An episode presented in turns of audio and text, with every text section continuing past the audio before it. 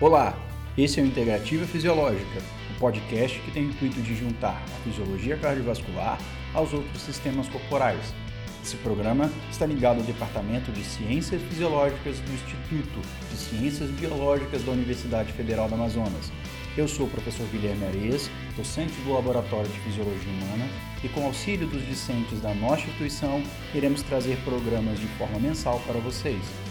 O podcast tem como principal interesse levar informações referentes à fisiologia cardiovascular, com novidades sobre pesquisa em fisiologia, fisiologia do exercício e reabilitação cardiovascular, além de divulgação científica em geral. Estaremos também envolvidos nas atividades de pesquisa e extensão dos departamentos a qual a fisiologia faz parte temos o intuito de entrevistar professores e pesquisadores da nossa instituição e de outras instituições do Brasil e do exterior. Este podcast é apoiado pela Proeste e está ligado aos programas de extensão da nossa universidade.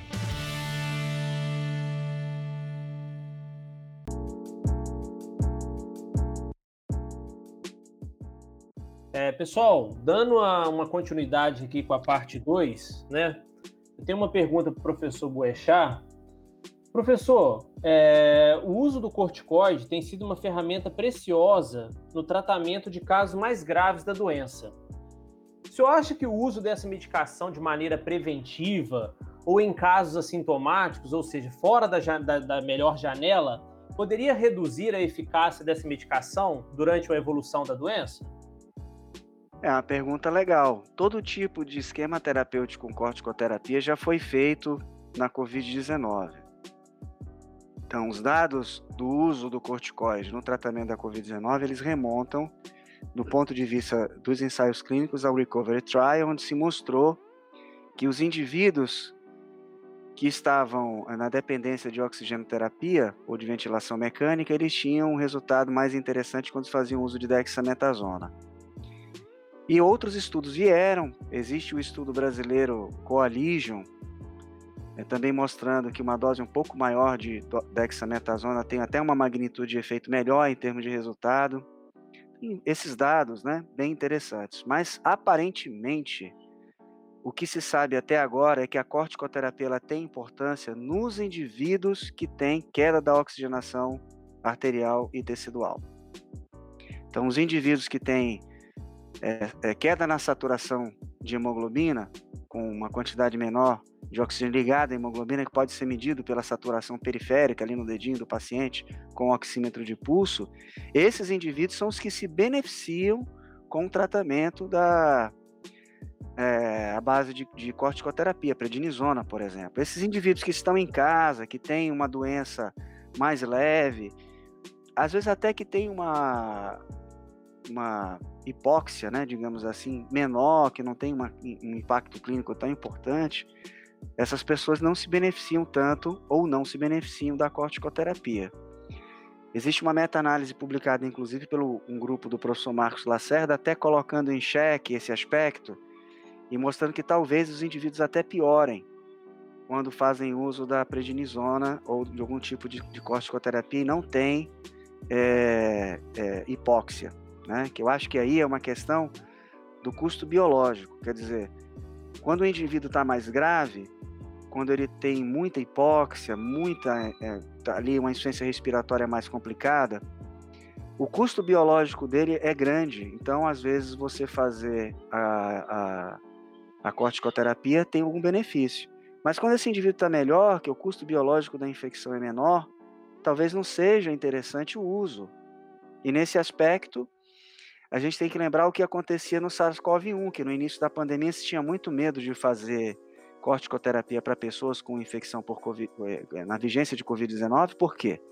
Porque infecções virais anteriores, por exemplo, influenza, SARS-CoV-1, se percebia que, uh, só para falar que o nome do vírus não é SARS-CoV-1, mas a gente faz isso para ficar entendido que a gente não está falando do vírus da Covid-19. Então, no SARS-CoV, quando se fazia corticoide, haviam estudos mostrando que a carga viral aumentava. Então, existe essa suspeita, quer dizer, em tese, pelo menos não há benefício clínico em se fazer corticoide para quem não tem a forma mais complicada, com hipóxia, com queda da oxigenação arterial, tecidual, é, em, é, da Covid-19, certo? Quer dizer, a gente não tem indicação de fazer porque não tem benefício. E há alguma pessoa aí questionando se isso, por exemplo, não poderia piorar o indivíduo. E mais importante, na verdade, o uso, é, entre aspas, profilático, o indivíduo contrai Covid-19 e toma corticoide achando que ele não vai evoluir para a forma grave. Nós não temos dados mostrando que isso acontece, tá? Ok, é, a minha pergunta foi baseada nisso mesmo, né? Nesse burburinho de que o uso inadequado ele poderia atrapalhar, né, um futuro efeito da, da, do corticoide quando o indivíduo precisasse, né, em momentos mais avançados da doença. Muito o que obrigado. eu acho que pode acontecer, viu, Rafael? Talvez seja importante a gente comentar isso. É, o objetivo de rapidamente, o objetivo de se usar corticoterapia é promover uma ação anti-inflamatória ou imunomoduladora em quem tem uma doença mais grave. Agora perceba que quanto maior a dose de corticoide que eu faço, em curto espaço de tempo, maior a ação imunossupressora dessa medicação. Isso, por exemplo, numa dose acima de 1 mg por quilo, 2 mg por quilo num curto espaço de tempo, já é uma dose imunossupressora. Agora, a dose cumulativa de corticoide ela também é ruim. Então, veja bem, se o indivíduo toma é, por 20 dias 40, 50, 60 miligramas de corticoterapia, contando desde o início, porque veja bem, se ele começou a doença de forma oligossintomática tomando corticoide, achando que ele não ia piorar. E ele vai piorando. Ele entra na fase inflamatória, tem insuficiência respiratória, ele vai continuar tomando corticoide.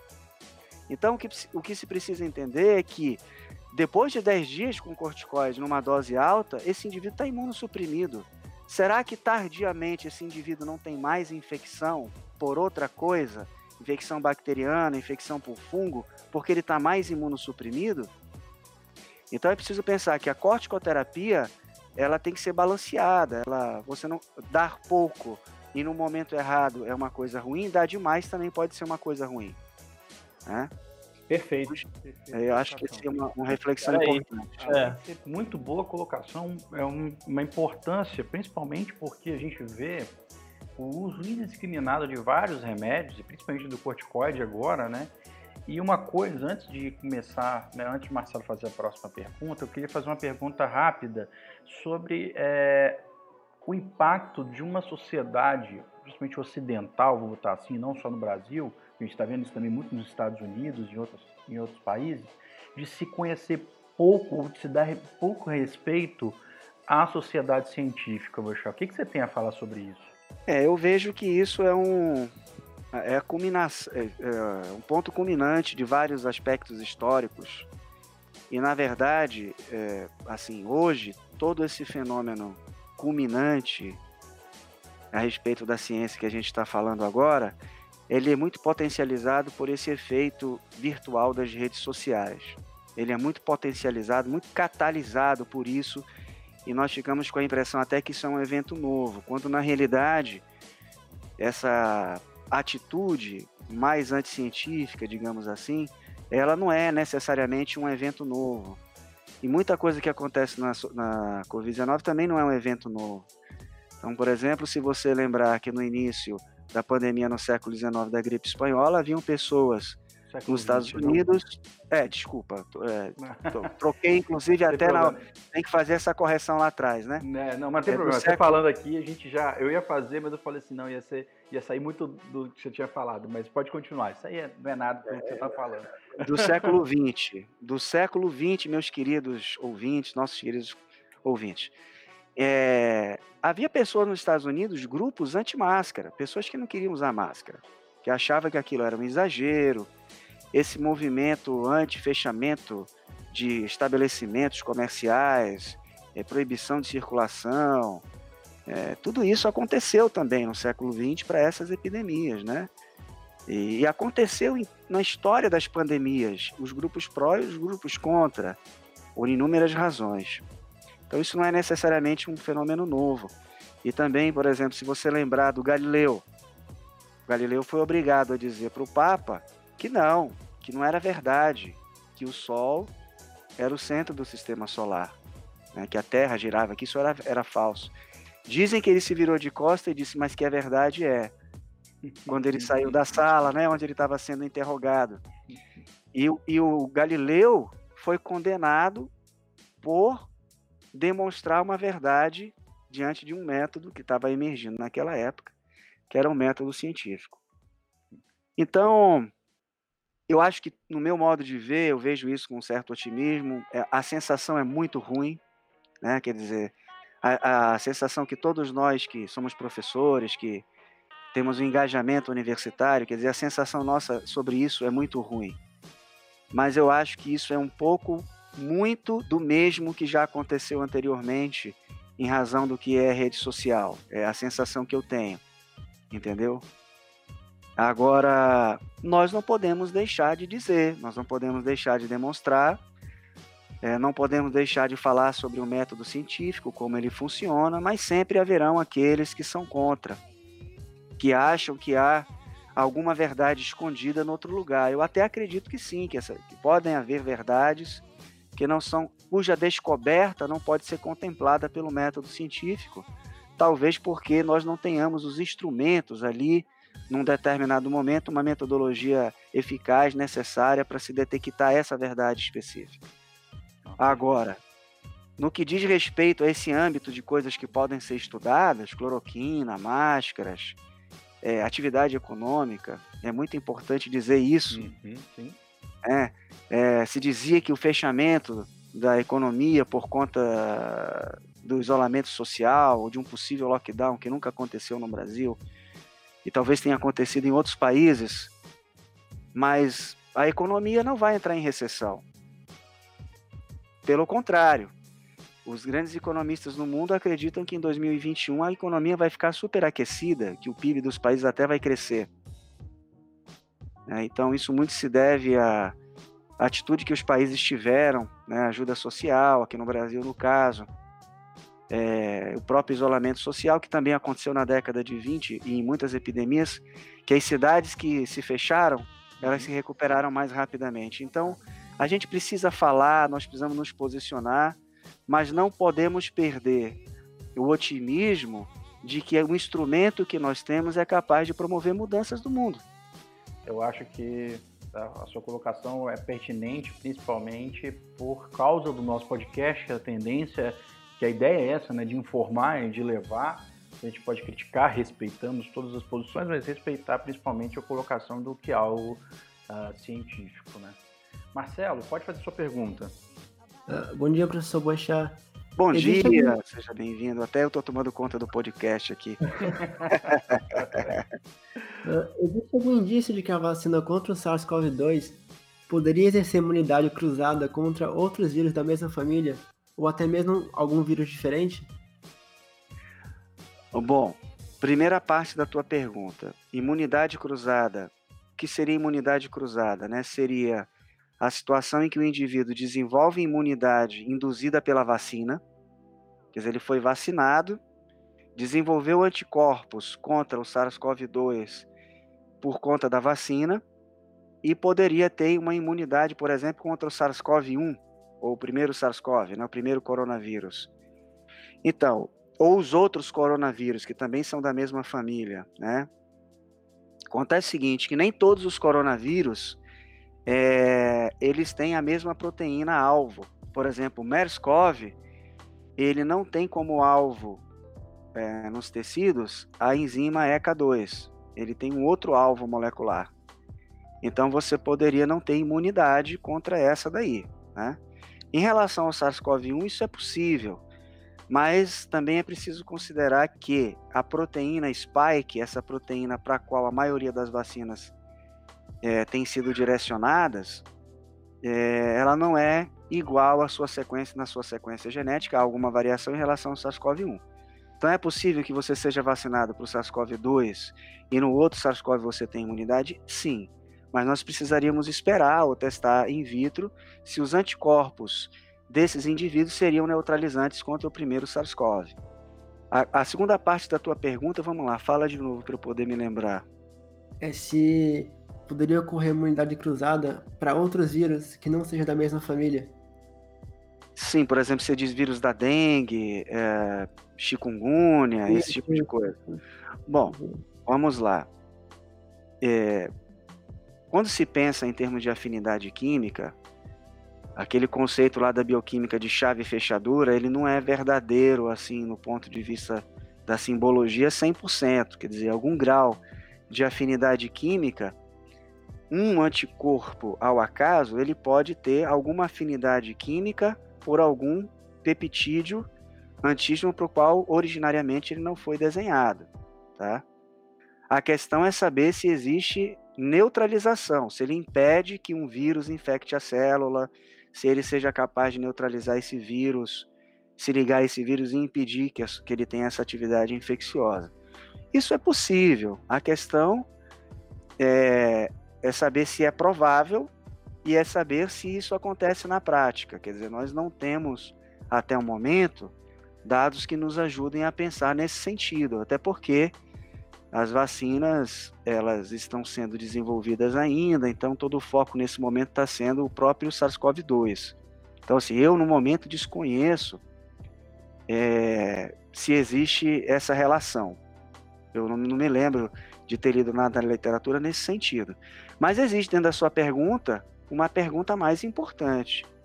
Seria, dentre os diferentes genótipos do vírus SARS-CoV-2, que é o próprio vírus da Covid-19, por exemplo, em Manaus, o professor Felipe Naveca tem mostrado que circulam até o momento sete linhagens diferentes do SARS-CoV-2 e duas dessas linhagens circularam até o momento em que ele tinha feito o estudo apenas aqui em Manaus o que fazia com que a epidemia desse aspecto das linhagens de SARS-CoV-2 fosse um pouco diferente do que acontece no resto do Brasil. Então, uma pergunta, por exemplo, que vem à tona é, seria, é, se as vacinas foram testadas nas outras regiões do Brasil e não foi testada em Manaus, por exemplo, onde não existe a, a intersecção 100%, será que essa vacina teria é, capacidade de neutralização contra essa outra linhagem? É, até que ponto cada tipo de vacina ela te dá cobertura sobre todas as linhagens ou genótipos de SARS-CoV-2? E isso é uma coisa que nós não sabemos ainda.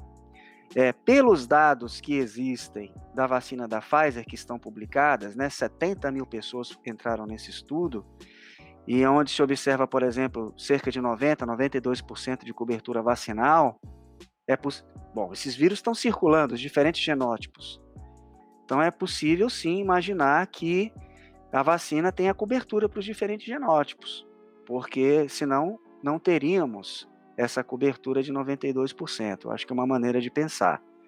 Mas a história vai dizer, né? Agora, uma das vacinas chinesas, agora não me lembro qual é, não sei se é a Sinovac, a Coronavac, ela foi testada in vitro para 7 ou 8 genótipos e ela mostrou, in vitro pelo menos, neutralização para os diferentes genótipos. São perguntas que existem e nós precisamos responder no futuro. Uma boa colocação. A gente vai seguir nessa, nessa linha de vacina e, e eu acho que vai chegar até no ponto que vai, se vai fazer uma, um cruzamento com isso que você colocou em relação a, a, diferentes vacinas, mas eu queria que o Gabriel fizesse a pergunta dele antes. Olá, doutor Bochá. Eu, eu gostaria de saber se pessoas que já contraíram o vírus devem ser vacinadas da mesma maneira que as pessoas que ainda não tiveram contato com o coronavírus. Pois é. Isso é uma, uma questão que as políticas de vacinação no mundo inteiro, os planos de vacinação, vão precisar determinar. Nem todo mundo que teve o coronavírus tem anticorpos anti-coronavírus, anti-SARS-CoV-2 circulantes que sejam detectados pelo método. Nós conversamos isso no início do podcast. Então, essas pessoas supostamente também poderiam se vacinar. Mas qual seria o benefício de vacinar uma pessoa que já teve infecção e que tem o um anticorpo? Então, nós poderíamos só, colocar. Só fazendo um adentro, principalmente porque a reinfecção é rara também. A reinfecção é rara, exatamente. Então, alguém poderia dizer porque nós não conhecemos a longo prazo uh, qual seria o tempo que uma pessoa que já teve o coronavírus, a Covid-19, pudesse ficar protegida por essa, por memória imunológica, por esse primeiro coronavírus. Bom, isso é uma coisa que as autoridades vão precisar definir nesse aspecto, né? Quer dizer, se nós vamos ou não vacinar essas pessoas. Agora, se nós formos transportar os dados dos estudos que têm sido feitos, os indivíduos que são vacinados são os indivíduos que ainda não tiveram Covid-19. Então, a rigor, se nós fôssemos generalizar os resultados dos ensaios clínicos que estão sendo executados e que eventualmente apresentaram eficácia nas suas vacinas, nós teríamos que vacinar os indivíduos que não tiveram infecção ainda. E aí, tá, aí as estratégias são muitas, são as estratégias possíveis são várias, são as mais variadas, quer dizer, vacinar os grupos de risco, por exemplo, pessoas que têm uh, comorbidades, pessoas idosas cuja mortalidade por essa doença é maior, tem mais tendência a ter a forma grave, é uma estratégia. Vacinar pessoas mais jovens que nessa segunda fase da pandemia estão muito é, envolvidas, estão catalisando uh, a disseminação da infecção por fre frequentar múltiplos lugares, aí casas noturnas, restaurantes e etc. Então, são muitas perguntas, né? Mas assim, é, qual seria o sentido de vacinar uma pessoa que já teve a doença? Então, eu imagino que no momento em que as autoridades forem determinar a política nacional de vacinação em cada país, talvez essa não seja uma população de início prioritária para vacinação, porque nós, nesse momento nós, o que nós precisamos fazer é interromper a cadeia de transmissão da doença e diminuir o risco que pessoas não infectadas voltem a ter a doença. Eu acho que esse seria o objetivo principal. Certo, obrigado. Obrigado, é, Gabriel. É, é, pegando um gancho aqui nessa pergunta, que eu acho muito interessante, eu não tenho visto falar na mídia é, em relação a, é, a, esses, essas, questões, essas questões prioritárias, né? Principalmente levando em conta em quem já teve a doença, né? Tendo em vista que nós não vamos ter vacina para todo mundo, né? E que nós já temos aí uns 15 a 10% da população que já teve contato com o vírus, já seria uma economia bastante grande, né? É, não colocá-los como prioridade. Por exemplo, é isso que todos nós estamos cobrando, né, das autoridades é, de saúde no Brasil e em diver... eu acho que isso deve estar acontecendo em outros países.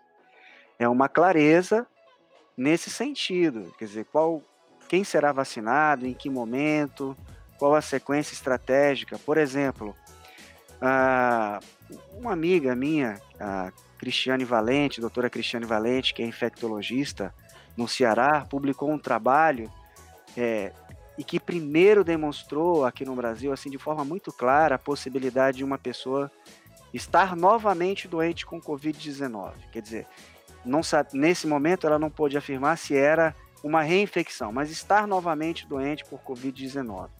Então, por que eu estou dizendo isso? Porque ela descreveu a Covid-19 recorrente em profissionais de saúde. Quer dizer, os profissionais de saúde que tiveram Covid-19 estão todo o tempo sendo expostos ali novamente à Covid, alguns podem desenvolver novamente Covid-19. Quer dizer, será que não seria prioritário vacinar os indivíduos que são profissionais de saúde, que estão sendo muito expostos? E se formos vacinar, quem vacinaríamos? Aqueles que não tiveram e, num segundo momento, os que não tiveram, como seria isso? Né? Promovendo no corpo dos profissionais de saúde é, uma espécie de imunidade de rebanho, né? porque aqueles que, for, que não tiveram e que foram vacinados iam se misturar ali com os que já tiveram e a chance, assim, no todo, de alguém contrair Covid-19 ia se diluindo, né? Sim, perfeito. Pode fazer a pergunta, Rafa, pode continuar, que a próxima é sua. Pode continuar? É continuando a questão da vacinação, professor. Nós sabemos, né, que o plano de vacinação contará com diferentes vacinas, né, e com aplicação de duas doses nesse primeiro momento. O indivíduo poderá tomar doses de diferentes vacinas? Haveria alguma perda de eficácia ou efeito colateral em caso da administração de vacinas com diferentes composições? Bom, vamos lá. Essa pergunta ela é um pouco capciosa, né?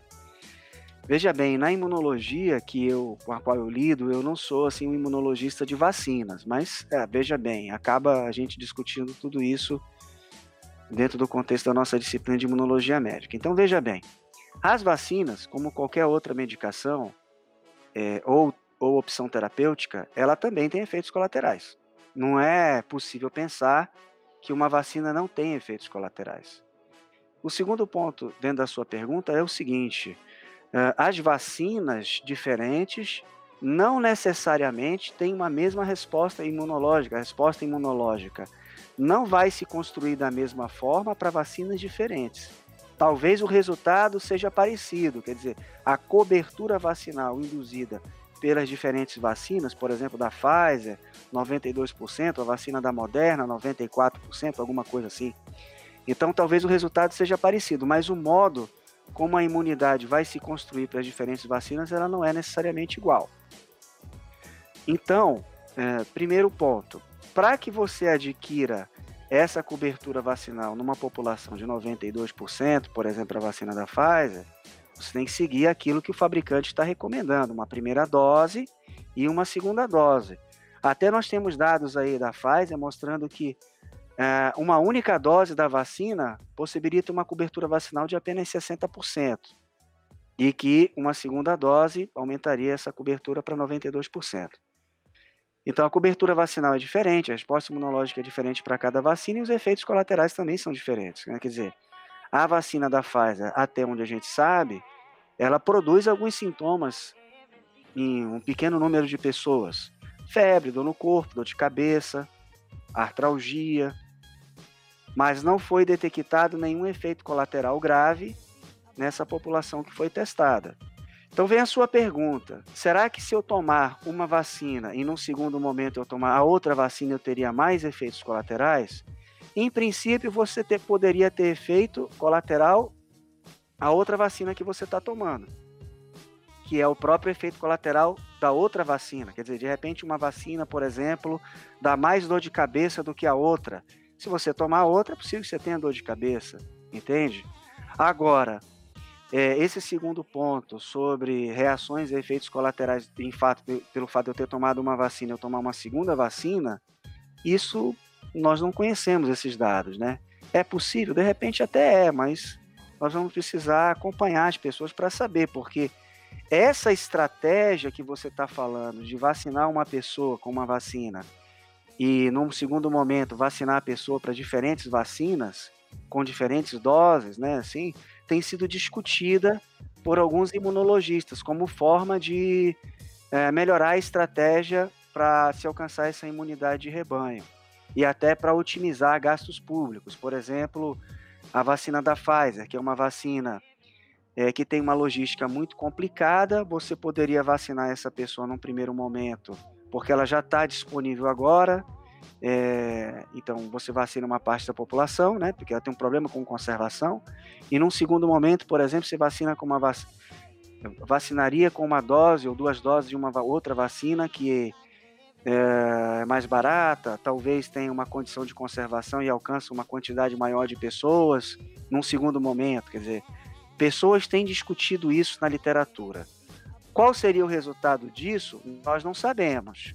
Pode ser que o resultado seja ótimo, pode ser que o resultado não seja tão bom e seja até um resultado desagradável.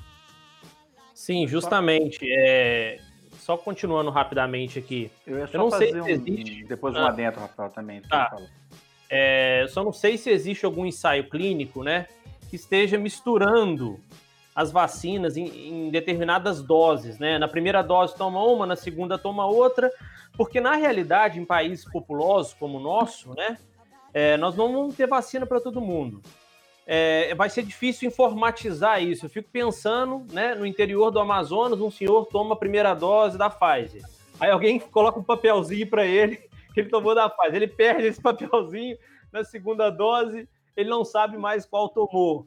Eu não sei como seria essa logística, sabe? Se já tem algum Bom, clínico que é... Se nós formos estudo clínico nesse sentido, Rafael, eu ainda não vi sendo executado. Não, é, só eu fazer desconheço. Um, só ah. fazer um adentro, parece que vai sair agora um estudo clínico juntando a da AstraZeneca com a Sputnik. Olha que então, interessante. É. é a vacina russa que se conhece pouco com a vacina da AstraZeneca. Da AstraZeneca, né? porque teve uma efetividade menor por causa daquele erro de dose lá, né? Ou não sei também. Interessante. Mas o que eu ia dizer para o Rafael, assim, pegando um gancho com o que você está falando, que na prática diária isso mais ou menos que já acontece com os outros patógenos, né? Por exemplo, se nós tomarmos a pneumonia, o H1N1, existem vacinas de diferentes fabricantes. E em diferentes períodos, os agentes de saúde às vezes pode comprar uma vacina, pode comprar outra. O indivíduo pode tomar, por exemplo, na rede pública a vacina que é disponibilizada num determinado momento, isso acontece com H1N1, por exemplo, e ele vai no serviço privado, às vezes, e paga uma vacina que tem lá uma cobertura contra um outro genótipo, e é uma vacina diferente, e essa vacina diferente, é, às vezes, cobre contra vários genótipos diferentes do mesmo vírus, entende o que eu quero dizer? Então, na prática, meio que as pessoas para o mesmo agente já tomam diferentes vacinas. E assim, eu desconheço se existe algum tipo de complicação para essa estratégia. Uhum. Mas no uhum. caso da coronavírus, isso que o, que o Guilherme aqui colocou, acho que é fantástico. Nós vamos conhecer se existe mais efeito colateral, né, Guilherme? Se aumenta a é. eficácia, né? também se aumenta a eficácia. Isso, exatamente. Agora, é. lembrando o seguinte: quando nós falamos de vacinas, os ensaios de fase 3, é preciso dizer que eles não são capazes de detectar efeitos colaterais mais raros, tipo 1 para 20 mil, 1 para 50 mil. Né?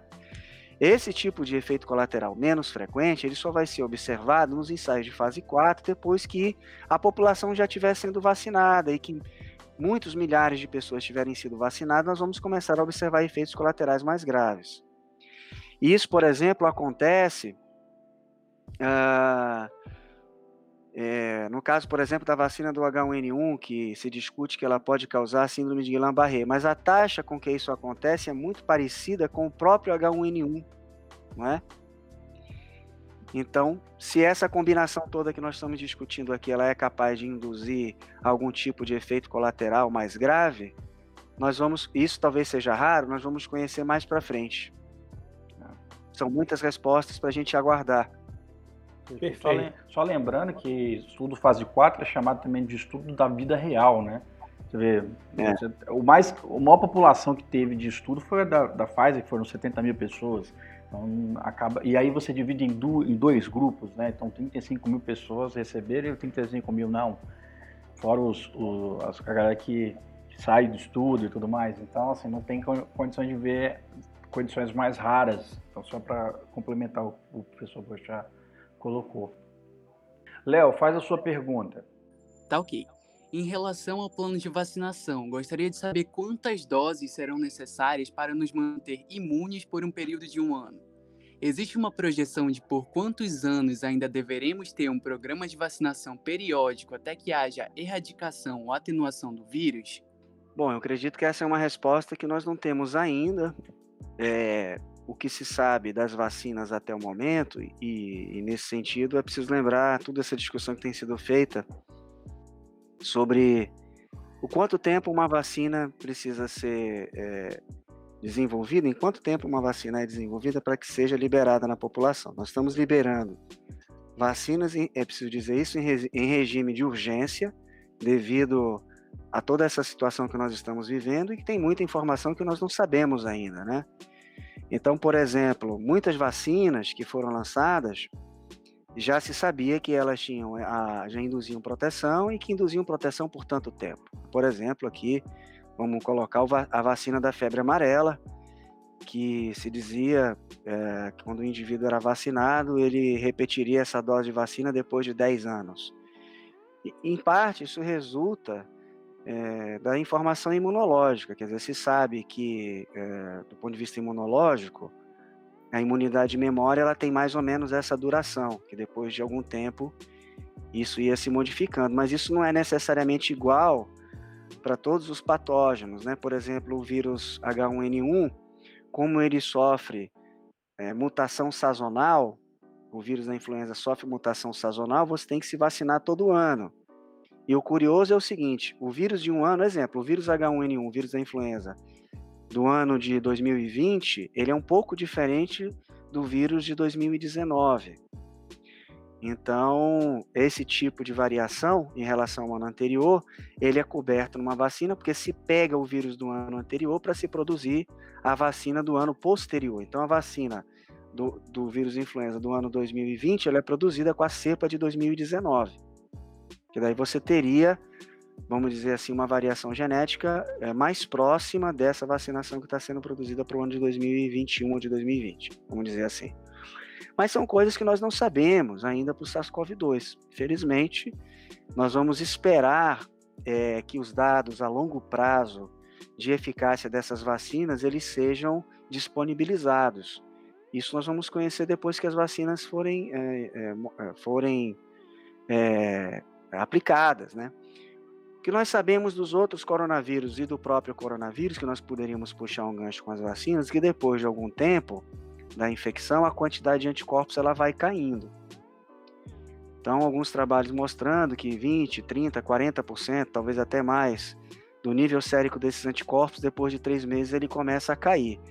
Mas, assim, mais ou menos normal esse efeito, porque a imunidade de memória ela é desse jeito. Quer dizer, você, no momento da infecção, você tem muita célula B, você tem muita célula T, CD4, CD8, porque a resposta imune ela tem, muito, tem uma quantidade muito grande de células ali, porque esse clone de células foi ativado, e parte dessas células, ou grande parte dessas células, vão entrar em apoptose e a quantidade de anticorpos ela vai caindo. Isso é mais ou menos normal, né, da resposta imune humoral e celular. Então, por exemplo, depois que você vacina uma pessoa, dois, três, quatro meses depois, é natural que no início logo depois que você aplica a vacina, você tem uma quantidade maior de anticorpos e que à medida que o tempo passa, essa quantidade de anticorpos vai diminuindo. Eu entendo, pela analogia que eu acabei de fazer da própria resposta imune humoral ainda há pouco, agora, né, quando está discutindo, que isso é perfeitamente compreensível. Agora, o quanto essa redução vai te deixar protegido, nós vamos precisar ver ano que vem, com 12 meses depois, que as, ou talvez até em 2022, depois que, se, que nós completarmos um ano que as primeiras pessoas forem vacinadas, né? Mas a minha percepção é que a, o sucesso das vacinas será grande nesse aspecto, né? E assim, se nós tivermos que tomar uma segunda dose com um ano, com dois anos, com dez anos, vamos concordar, diante do problema todo que nós estamos vivendo, isso aí seria uma questão muito menor, né? Sim, verdade. Uma coisa que, que eu percebo é que ah, as pessoas, elas normalmente ah, têm uma, uma, percepção de vacina, né? De que, por exemplo, a gente às vezes toma uma vacina e essa vacina perdura para o resto da vida. É, e a vacina, por exemplo, da gripe, ela tem que ter tomada todo ano. É, e sendo que outros vírus a gente não consegue ainda produzir vacina, como o vírus da dengue e até mesmo uma vacina para o vírus HIV. Essa diferença de, vacina, de vacinação, ela se dá pela, pelo comportamento do vírus ou pelo, pela tipologia do vírus? Por exemplo, um é mais de RNA, outro é um vírus de DNA. Existe uma diferença nisso, Boixá? Olha, exi existe uma discussão muito grande sobre essa coisa de se produzir vacina para diferentes vírus, tá? Assim, novamente, eu não sou especialista em vacina, mas dentro daquilo que todo mundo se dis discute, a gente pode conversar um pouco a respeito, né? Eu acho que um primeiro aspecto a se colocar é o seguinte: é o interesse político e econômico que existe em determinados vírus. Então, vou colocar aqui dois extremos. O vírus ebola, que se conhece há mais de 40 anos, é, que é basicamente epide surtos epidêmicos que acontecem no continente africano, numa região específica da África, e o coronavírus. A vacina do coronavírus não existe é, na história das vacinas uma coisa desse tipo, gente, pelo amor de Deus. Talvez eu acho que é, a primeira, a, acho que a segunda vacina que foi produzida na história da imunologia, que o Edward Jenner, né, que é, é, produziu a vacina atenuada da varíola que acontece nos bovinos, com a varíola humana, né, que ele pegou a vacina, a varíola, o, o, as, aquelas bolhas, vesículas infectadas da varíola bovina e contaminou um indivíduo que nunca tinha sido infectado é, pela, pela varíola, e esse indivíduo, quando contra... depois ele contaminou ele com a vacina humana, e ele não teve a, a, varíola, ou pelo menos teve uma forma menos grave da varíola humana. Por isso o nome e vacina, ele... né, que vem da vaca. Exatamente. E nesse período, ele observou o indivíduo por quatro meses. Né? Quer dizer, supostamente ele produziu uma vacina em quatro meses, uma vacina completamente artesanal. Tem uma questão ética envolvida que ele vacinou um indivíduo que, que era funcionário da fazenda que ele participava, enfim. Então, existe um interesse muito grande do ponto de vista político e econômico na produção da vacina do coronavírus. Esse mesmo interesse talvez não tenha acontecido na vacina contra o ebola, porque o ebola, na sua maioria, matou ou afeta a população negra. Quer dizer, se o, ebola né? se o ebola saísse da África e viesse a contaminar um número de população, um número maior de pessoas, o ebola tem uma taxa de mortalidade ou de letalidade em torno de 50% a 90%. É uma coisa absurda comparado com o coronavírus. E só o ano passado, eu acredito, que nós viemos a ter uma vacina para o ebola. É, ano passado. É? Agora, a, a, ao lado disso, existem questões técnicas, assim como o Guilherme estava aqui explicando. Eu tive a oportunidade, o um ano passado, é, na rede que eu faço parte, da rede de pesquisa clínicas e epidemiológicas, a Replique, relacionada ao vírus chikungunya, em assistir à exposição de um imunologista de vacinas mexicano que trabalha na Universidade de Oxford. Ele está um pouco distante da vacina, segundo ele me falou, da vacina do coronavírus, mas ele trabalha muito com vacinas é, de vírus que acometem as populações latino-americanas, o Zika vírus, o vírus chikungunya. E assisti uma exposição dele sobre o vírus chikungunya, e no final eu tive a oportunidade de perguntar a ele o seguinte: quando você considera o vírus chikungunya, que é um vírus que conhecidamente induz um componente autoimune, porque os indivíduos desenvolvem uma forma, eles não têm inflamação do pulmão, né? Eles têm uma inflamação em um número percentual menor, crônica das articulações. E às vezes o vírus, a fase de infecção viral desaparece, aquela fase aguda, e o indivíduo pode ficar dois, três anos, e às vezes até mais, com dor articular, com dor difusa, com várias modalidades de dor, que a Replique tem estudado aqui no Brasil. E o que, que acontece? Quando você desenvolve uma vacina contra um peptídeo do chikungunya, é, até que ponto nós poderíamos, por exemplo, é, observar nessa vacina se há um cruzamento, uma forma de mimetismo molecular, ou seja, esse pipeti, esse, porque não se sabe qual é o mecanismo de autoimunidade do chikungunya. Será que esse peptídeo é, do vírus chikungunya, do qual foi produzida essa vacina, ele não tem algum cruzamento contra um peptídeo próprio e que, portanto, essa vacina pudesse desencadear em algumas pessoas, ou em número percentual pequeno, no longo prazo, algum fenômeno imunológico semelhante ao que acontece no vírus chikungunya, na infecção por vírus chikungunya. E o Arturo foi bem claro, olha, professor, eu sinceramente não sei responder essa pergunta, né?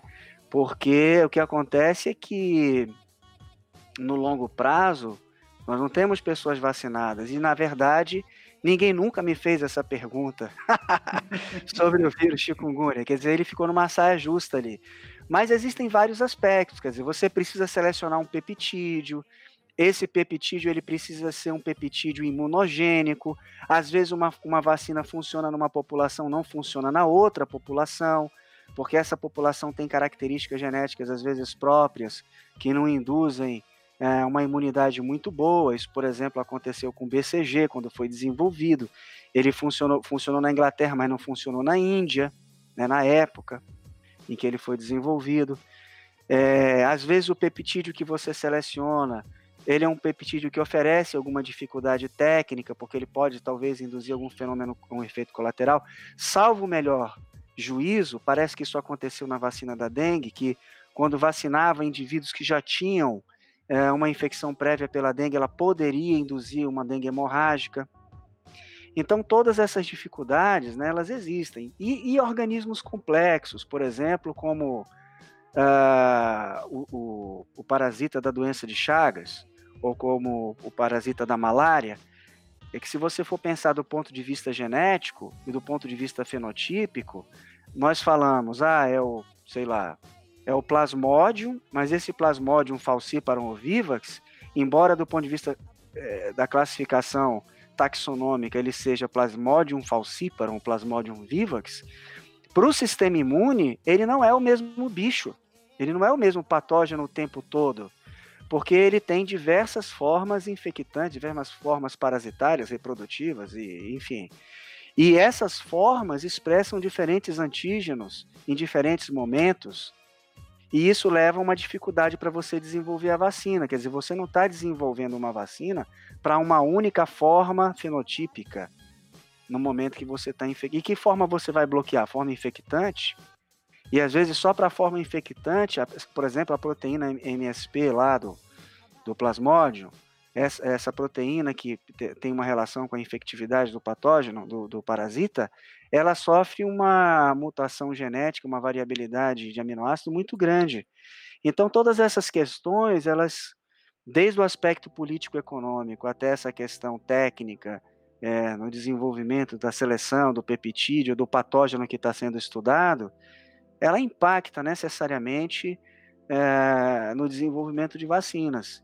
Por exemplo, Guilherme, é, quantos países alocam em termos de recurso, quanto a ONU, é, no desenvolvimento de vacinas contra patógenos emergentes em países é, que são menos favorecidos do ponto de vista socioeconômico. É um Doenças problema aí.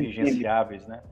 Exatamente, quer dizer, quer dizer, essa coisa do chikungunya, do chikungunya não, desculpa, do SARS-CoV-2 que a gente está presenciando hoje, essa velocidade com que se desenvolveu essa essas vacinas, e tem 133 vacinas em estudo, 133. No momento, acho que três ou quatro em estudo de fase 3. Quer dizer, é uma quantidade muito grande de vacina. Por quê?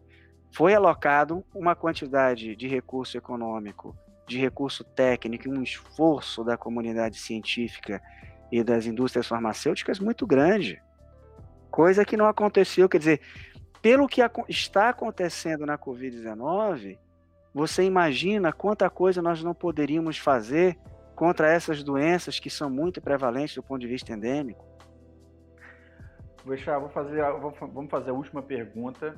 É, Léo, pode fazer a última pergunta para. Certo, professor. Nossa última pergunta é a seguinte: O que a pandemia pode nos deixar de experiência para futuras pandemias que possam vir? É, essa pergunta, quando eu vi o script de vocês, eu, eu, foi a primeira pergunta que eu vi, não sei por que eu olhei a primeira pergunta que e agora que você está me fazendo, eu, eu continuo ainda reflexivo sobre essa pergunta, porque são muitas lições que nós podemos tirar, né? Mas assim, para mim pessoalmente, como indivíduo, né, como pessoa, não como cientista, não como professor, não como médico, é, eu tenho sempre, eu estou pensando muito ultimamente a respeito dessa lição que a Covid-19 está me deixando, essa pandemia. É quantos amigos eu quero deixar em torno de mim? Né? E essa pergunta ela tem inúmeras variações. Então, ah, nós podemos ficar nos perguntando o seguinte: é, será que vale a pena nós brigarmos, discutirmos, é, nos enveredarmos por discussões acaloradas com pessoas que antes nós tínhamos numa condição próxima a nós, pessoas que nos apoiavam, que nós apoiávamos, com as quais nós convivíamos, né? diante de tudo isso que está acontecendo na Covid-19 e depois a pandemia vai passar e essas pessoas talvez desapareçam das nossas vidas porque ficou aquele clima ruim, não é? E talvez outras pessoas que às vezes não eram tão próximas e que e, no momento de dificuldade eu fiz, por exemplo, agora na Covid-19 várias amizades, pessoas assim que eu nem sabia que existiam, amizades que surgiram por conta de uma situação específica, uma pessoa da família que ficou doente, enfim. Então, acho que essa é uma reflexão importante. Eu acho que nós precisamos ficar muito próximos das pessoas que nós gostamos. É, a pandemia, ela nos afastou, às vezes, de um familiar, porque nós perdemos esse familiar, né? Então, essa questão do tempo que nós dedicamos à construção da nossa vida pessoal pelo sucesso profissional, ela tem que ser muito balanceada. Eu acho que essa reflexão é bem legal. Né? No futuro, é, as pessoas que nós amamos muito, elas talvez não estejam mais perto de nós, por várias razões. Então nós precisamos aproveitar o momento e desfrutar né, é, da sensação de felicidade e de alegria que nós vivenciamos quando nós convivemos com essas pessoas que nós gostamos. Então acho que essa mensagem é, de pensar na nossa vida pessoal, no sucesso profissional, onde nós vamos colocar nossa energia, onde nós não vamos colocar nossa energia, no custo efetivo, né, custo-benefício de do trabalho, né? Quer dizer, o trabalho ele tem sido muito desgastante, pelo menos para nós profissionais da área da saúde. Então tudo isso eu, eu pensei muito e para mim a grande lição foi essa. Eu acho que na minha vida pessoal de, é, a imunologia eu aprendi muito. A Covid-19 me trouxe um aprendizado imunológico muito grande. Revisei questões que eu há algum tempo não estudava porque não lido com aquilo mas do ponto de vista pessoal e familiar, eu acho que foi, para mim, foi uma transformação. Eu acho que essa, eu penso que essa reflexão ela pode ser feita por qualquer pessoa, é, por todos nós nas suas próprias vidas. Quer dizer, de que modo a Covid-19 nos deixa, poderia durante a pandemia nos deixar melhor ou pior, né? E naquilo que ela nos deixou pior, nós precisamos pensar e melhorar nesse aspecto. Por que não, né? Mas talvez para muita gente que não fizer essa reflexão, não entrar no bojo dessas, dessas reflexões, é, a Covid-19 talvez represente só um ponto no passado. Eu acredito que o impacto emocional foi tão grande que muita gente, é, nesse momento, como disse o, o epidemiologista, o infectologista Davi Wipe, de São Paulo, o cansaço está vencendo o medo, as pessoas estão indo à rua, estão esquecendo que a doença existe e muito em breve elas vão esquecer tudo isso, como se esqueceu a gripe espanhola. Mas para nós que estamos vivendo uh, esse furacão da pandemia, é, eu pelo menos tenho feito essa reflexão. Na afetividade, a gente tem que se transformar mesmo, tem que ficar perto das pessoas que a gente ama e tem que transformar é, esse momento de dificuldade num momento mais feliz no futuro e eu me lembro muito que o Renoir, o nosso pintor né, francês, ele tinha artrite reumatoide e ele ficou em cadeira de rodas, ele não conseguia segurar o pincel direito, ele precisou de ajuda para concluir a majestade das obras que ele tinha. E ele disse com muita sabedoria, no final da, da pandemia, que a dor passa, mas que a alegria ela fica. Então, é uma forma muito profunda de pensar os momentos de dificuldade, os momentos de tristeza que a gente vem experimentando. Nós temos que sublimar tudo isso, e para mim esse, essa é a grande reflexão da pandemia. Vocês estão convidados a fazer suas próprias reflexões. Foi excelente, Boixá. Boixá, olha, quero agradecer demais. Foi um longo tempo aqui, eu aprendi muito.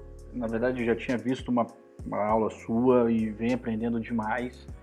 E eu quero agradecer também a todos os, os, os alunos, o Rafael que também está aí, se quiser falar alguma coisa também, mas uh, eu queria só que você depois, vou deixar aberto para quem quiser colocar alguma coisa também, e que você desse alguma mensagem para quem escuta o nosso podcast. Rafa, quer falar alguma coisa? Não, faço minhas, as, faço suas as minhas palavras. Eu agradeço aí ao professor Boechat, foi muito esclarecedor, né? Dificilmente a gente tem a oportunidade, né, de ter uma discussão nesse nível, né? E coisas aqui que foram discutidas que, como eu disse naquela pergunta, até hoje eu não vi na mídia. Vamos ver se vai aparecer. Verdade. Verdade. novamente, novamente é bem importante. Pode falar, Boechat. É, eu agradeço muito a oportunidade. É, todos nós que somos cientistas, que trabalhamos lidando com a imunologia, com as pessoas ali diariamente, com os estudantes.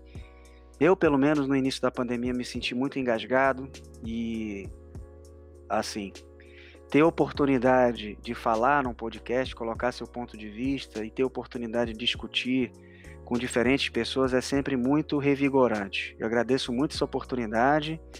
É, espero que quem escute o podcast possa fazer suas próprias reflexões, não precisa concordar conosco naquilo que foi dito, é, mas se discordar, eu também estou muito aberto a ouvir os comentários que forem feitos, né? Uhum.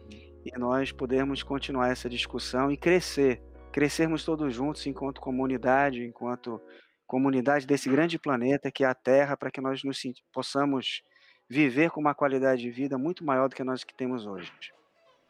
Olha, muito obrigado mesmo. Obrigado a todo mundo. E a gente se vê em breve em, na universidade, nos corredores, o mais rápido possível.